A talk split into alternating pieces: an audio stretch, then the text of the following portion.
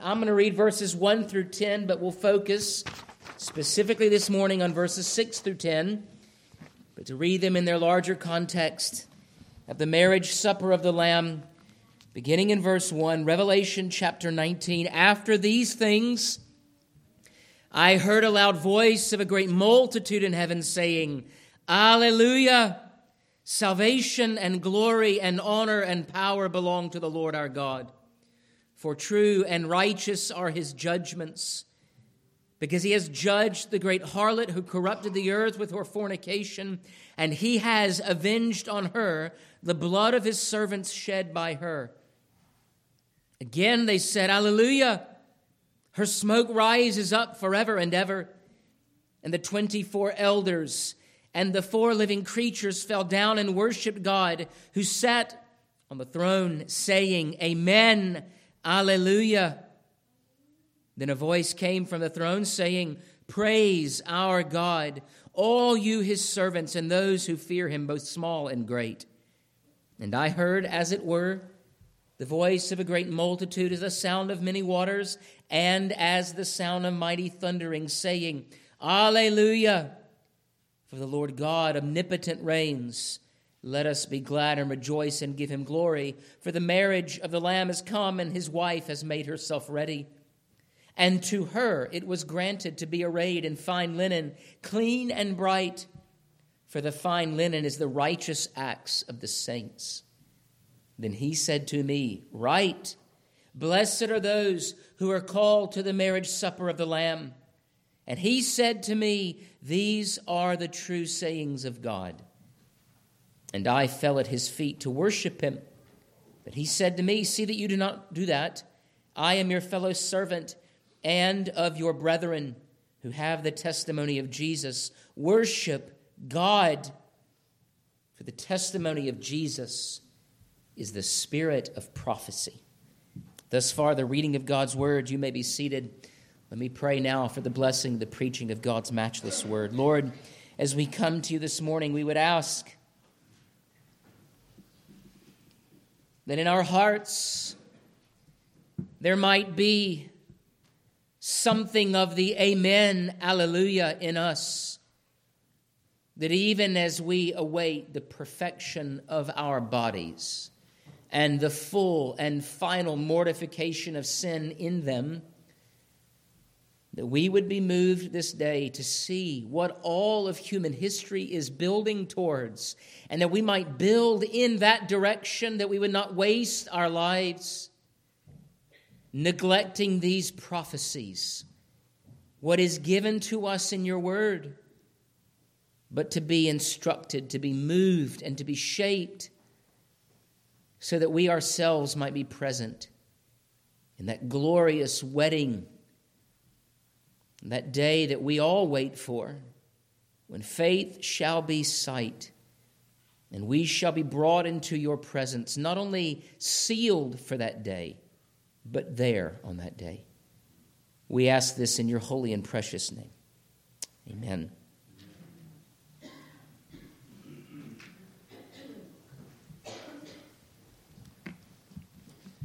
One of the challenges of living and preaching sections of Scripture like this uh, is that there is a tone, an emotion, a sense, a feeling that is rightly to be grasped in the midst of such epic sections of Scripture like these.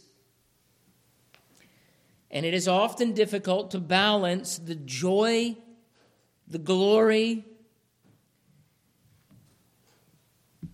the severity and sobriety of passages like these in the midst of a daily life.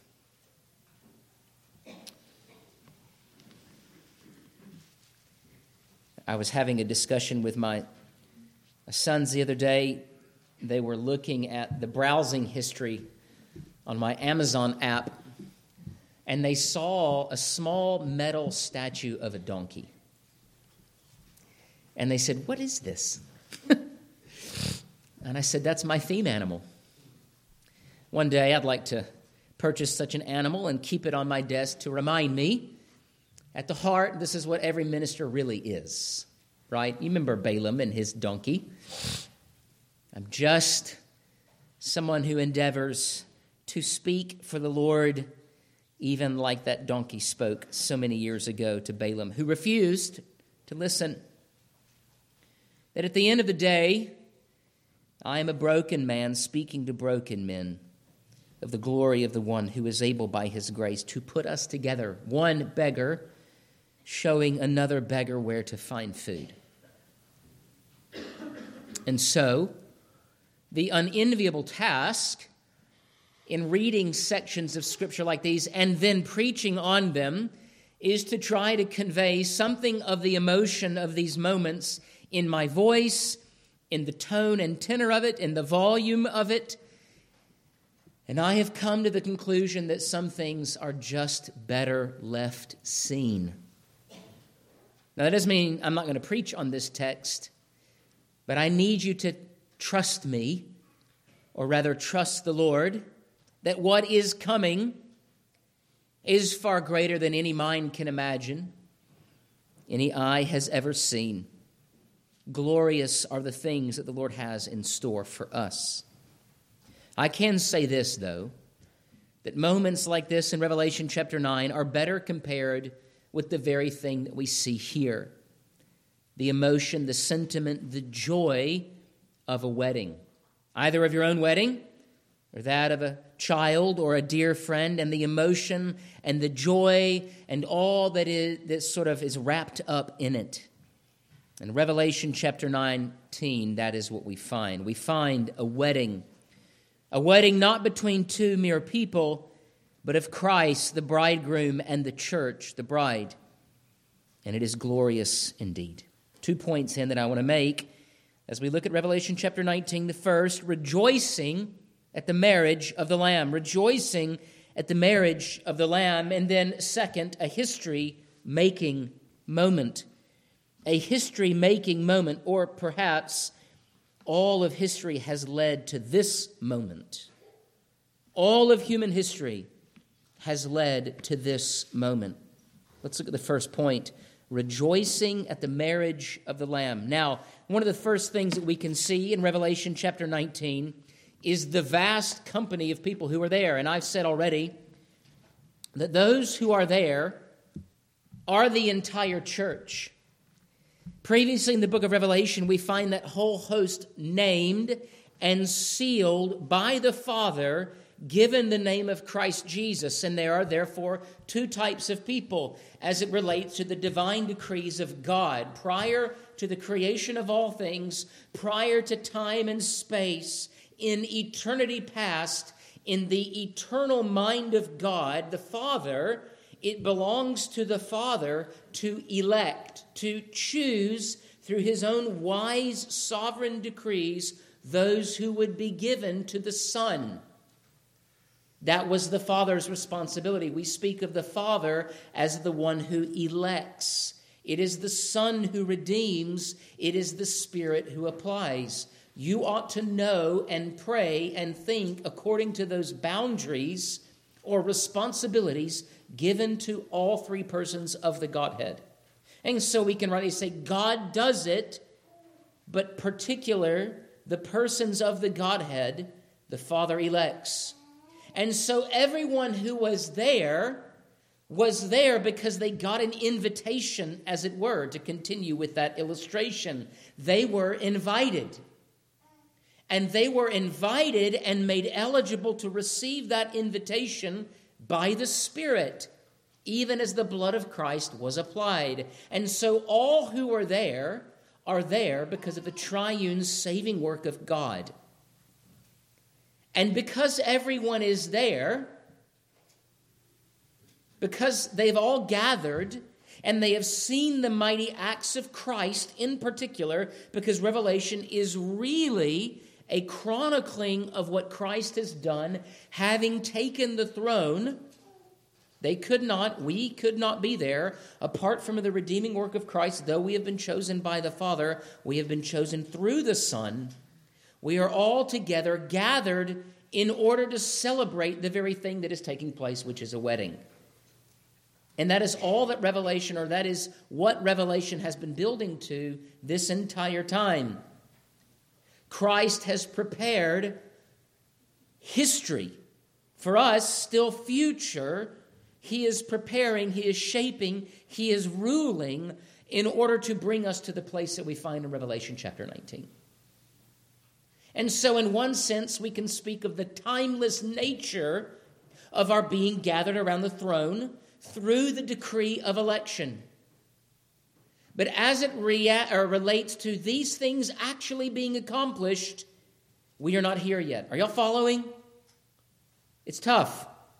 It's tough because much of Scripture, especially these apocalyptic sections, call us to think of time and space in more than just one way. God has chosen.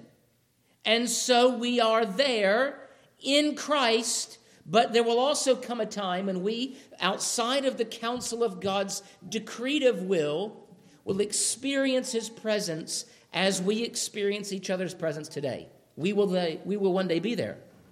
And the multitude that are guests gathered are also the bride. It's sort of a mixed metaphor. Well, it is a mixed metaphor. The bride are the guests. Everyone there is, in essence, getting married or enjoying the final component of the marriage of Christ to his bride. And for this reason, everyone's excited, everyone's happy. The consistent tone and tenor and emotion is joy and celebration, which is why we see four times, really, there's a fifth time that has been translated that we see in verse 5 praise our God. Praise the Lord. Alleluia, alleluia, alleluia. Five times we see this repeated. One of them, there is an amen attached to it.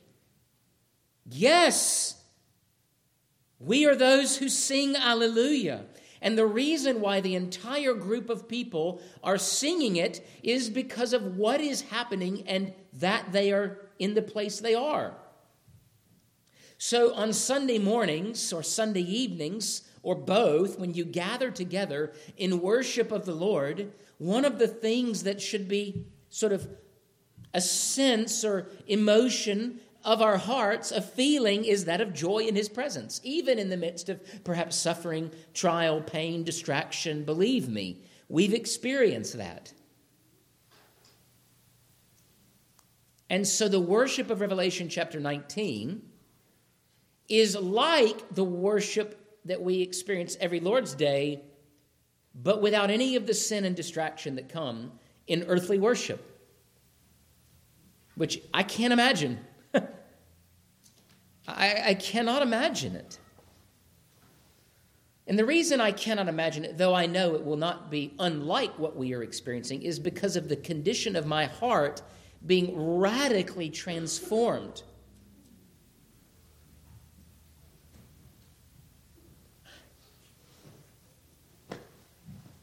Joy has a way of being a predominant emotion and an emotion that brings perspective for the Christian, even in the midst of trial and sorrow. And so, one of the reasons why the saints are singing as they are in Revelation chapter 19, verses 1 through 10,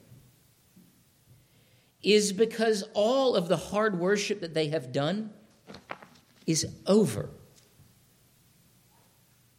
It is one thing in the midst of prison, behind bars, to sing praises to God, knowing that He is sovereign, knowing that even this persecution and suffering is designed by Him to work sanctification in you and to actually build the church. Because one of the great testimonies and hallmarks of the kingdom of Christ is that it can grow in the kind of soil that nothing else can grow. And to now be completely set free. the martyrs around the throne, those who have died in Christ, are no longer being hung by the neck, burned by flames, eaten by beasts, tortured. They are saved from all of that. And the fact that they are there in the presence of Almighty God, having once been persecuted, having suffered, having died even for Christ Jesus, how much of an improvement is it from the circumstances of living as the church militant?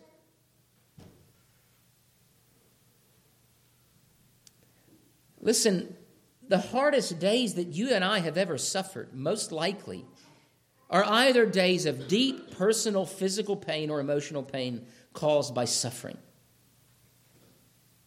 The church in this area of the world has the distinct privilege of not suffering much, but also the distinct lack of privilege by not getting to suffer more. Now, I'm not asking for suffering,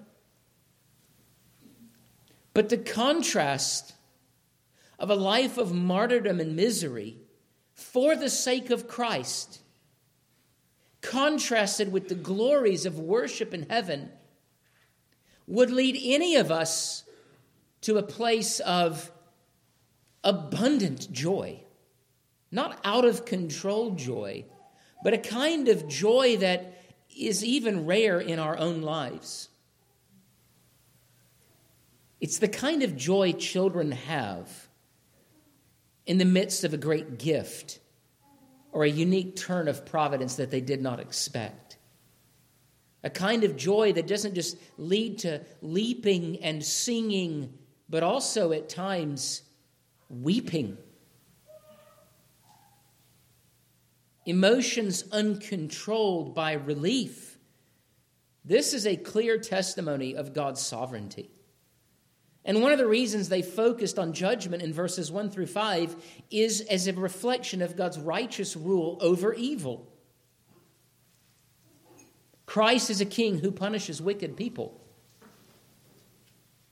And all of those who labor and toil against the church will receive their just condemnation, but those who die in Christ Jesus will be raised to this life imperishable. And so, this whole multitude of verse 6, a voice of a great multitude, that is the whole church in every age, billions of people singing together somehow, like in a musical where everybody sings the same lyrics and you don't know how they do it, it's because it's a musical.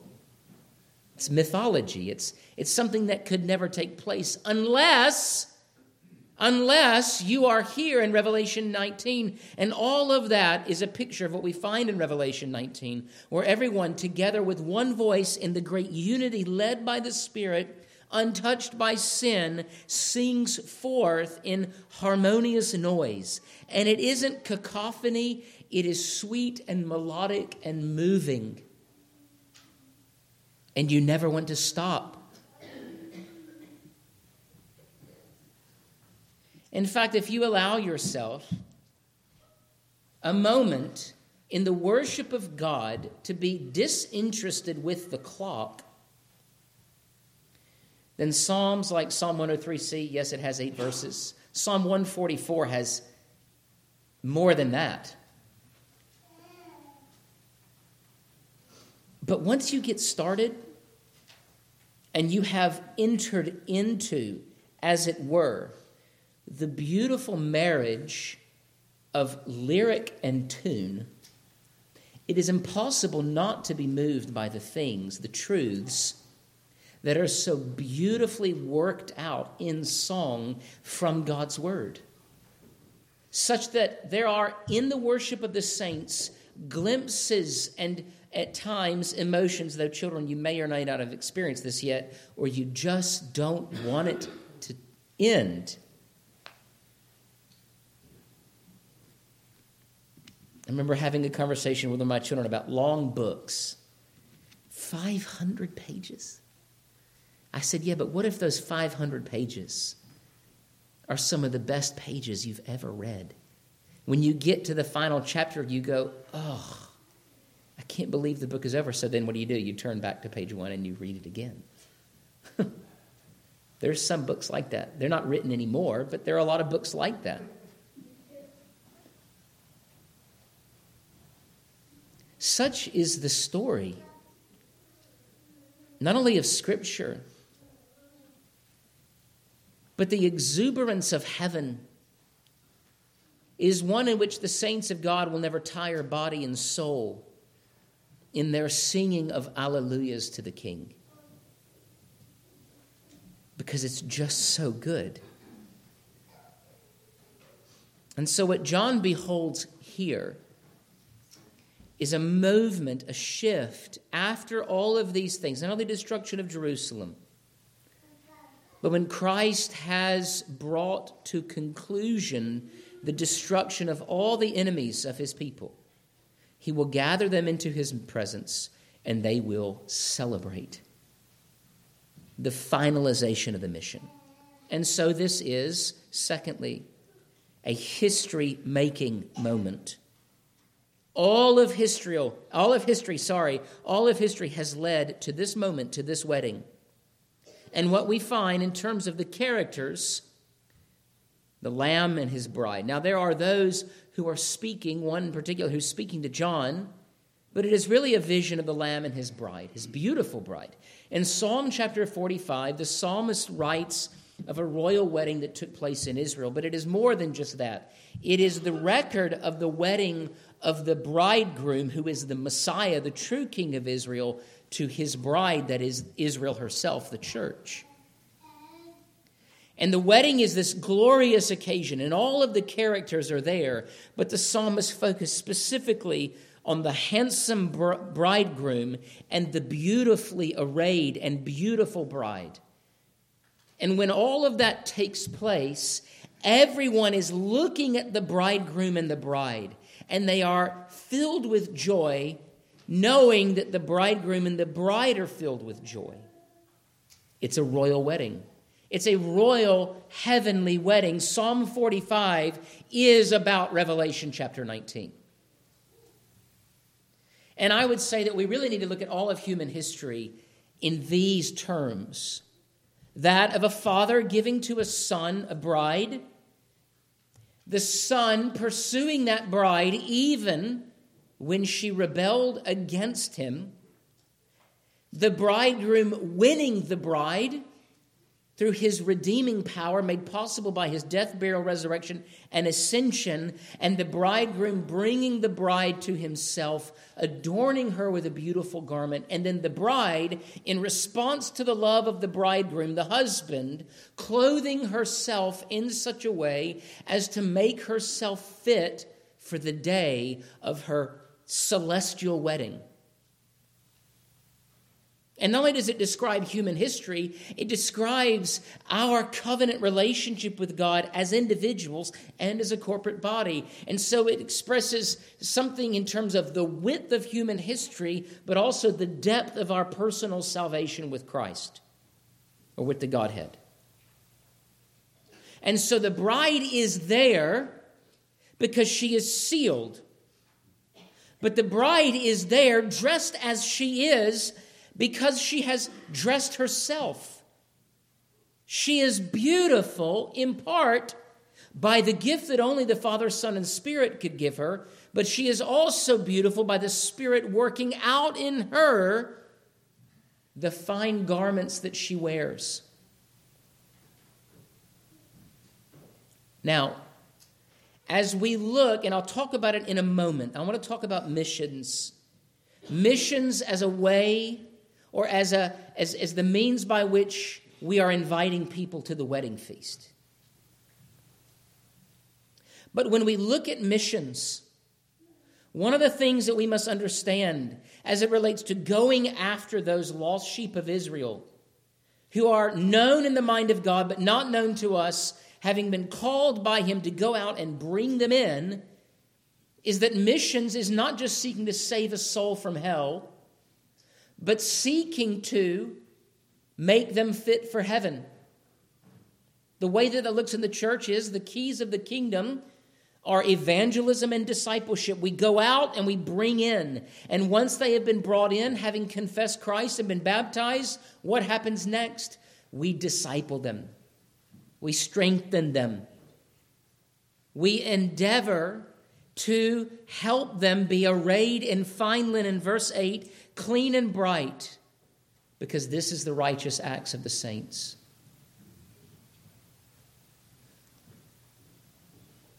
So, the clothes you wear around your house every day, maybe some of you dress up, sweats, t shirts, comfortable stuff, is what you share up, show up to before you put on the wedding dress, right? you, would, you would be aghast if the bride began walking down the aisle in a pair of Hanes sweatshirts and sweat, you know, sweatshirt and sweatpants. You'd look at her and go, no, sorry she would not be arrayed in fine linen. And her future husband would look at her and go, Okay, I don't need a glimpse of 20 years in the future. Let's, let's at the very least dress up for this occasion. And that is what we find here. It is a formal event, it's not stuffy. But you have a bridegroom who is glorious. Of this we have read over and over uh, and over again throughout the book of Revelation the glory, the righteousness, the power, the plans and purposes of the one who sits upon the throne. And this handsome, glorious Redeemer has an equal and complementary, beautiful bride. And not only is she beautiful in appearance, but she is dressed for the occasion, and what she wears is a garment that is of her Redeemer's making, but also her own. Now, of this, one commentator writes the preparedness of the bride involves two distinct aspects. On the one hand, the righteous acts that comprise her wedding attire are a gift of grace granted to her by God. On the other, she has made herself ready. These bring out both man's and God's agency in the sanctification of the church. That there is an element of growth that Christ expects of his bride, having chosen and redeemed and blessed her by his love. And it isn't just for the individual. When we speak of reformation, right, Reformation OPC, this is what we mean. Reformation is the sanctification of the church. It is dressing ourselves in the fine linen and the clear, bright garments that are the righteousness of Christ. And you and I experience this when we are sanctified and we mortify sin in the flesh, and we as a church ought to seek the same. That as a body of believers, what we experience individually ought to be corporately known as well. And that through history, what God is doing with the church is making her more and more glorious and fit to be transferred from one life to the next. And so we have every component, everything we need for the message of calling others to come to the wedding. And that is what missions really is. It is knowing that the Great Commission will be successful because everyone that the Father has chosen is here, but we're not all there yet, but we will one day be, which means that according to the eternal decrees of God, the church will be successful in bringing in the whole host of those whom the Father has chosen. Are you following me? If there's a thousand pieces in a thousand piece puzzle, the mission and the work of the church isn't just to try to find 800 of those thousand pieces, it's to find them all. And to know that God has planned not just the ends, but the means, that that puzzle will be complete, and that everyone whom the Father has chosen will be there. Now, whom has the Father chosen? We don't know. Not in full, not in, not in relationship to the future, but we do know that wherever there are Christians worshiping, There remains for them those outside of the church who are to be brought in. And the heart and the message of the gospel invitation is so, guys, there is this wedding party that's going to happen. I don't know when, but it's coming up. Here is your invitation. Receive that invitation and then get ready for it. That is missions. It is to prepare the world for the party that is to come, for this wedding and wedding supper that is to come.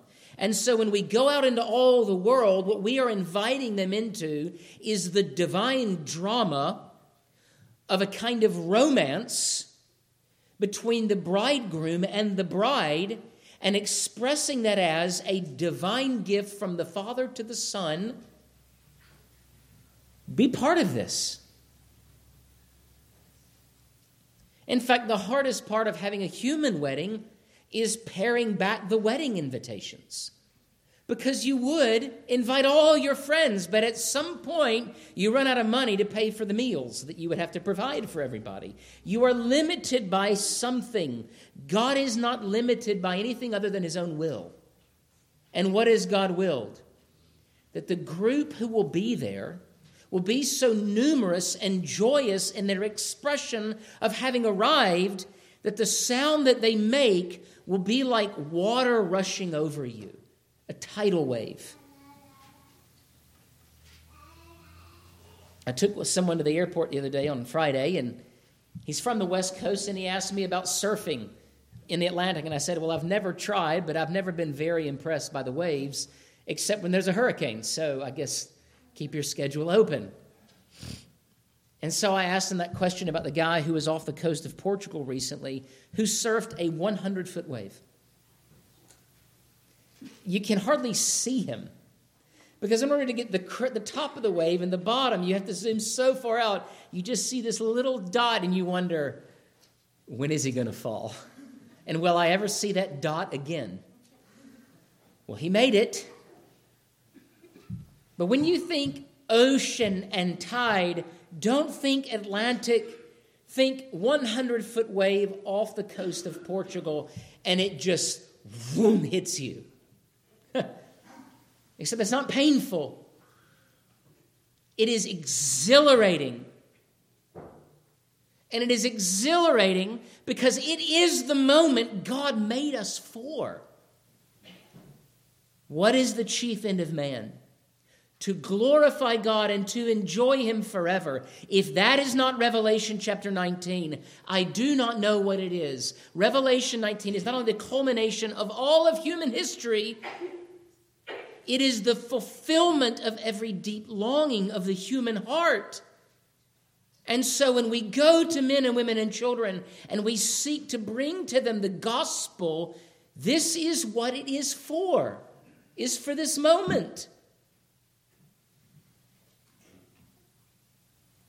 Because this is the testimony of the prophecy. For the testimony of Jesus, this is it. This is the prophetic word that we go out into the world with, and we say to them, Come into the feast. In fact, in Luke chapter 14, the master says to his servant, I'm holding a great feast. Invite people in. And so the servant goes to those who are nearest, the Jews, as this is a parable for, and they refuse the invitation, which is why in Revelation they were cast off, the old bride.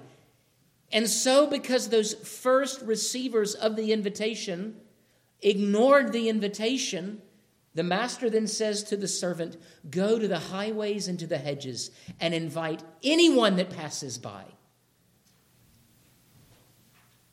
But so often we think that the invitation to the wedding feast is not governed by anything other than the labors of the one who invite. But there is so much more to it than that. We invite because we see what's coming. We know that our invitations will be successful. Now, they may not be successful to the, the, the, the one person we're talking to, but that's up to God. But as we go forth into the world, what we are saying is, Come, come to the marriage supper of the Lamb. Come, make yourself ready. Repent and be baptized. Be washed by his blood. And come and delight in him. That is our end game. That is our future. That is what we live for.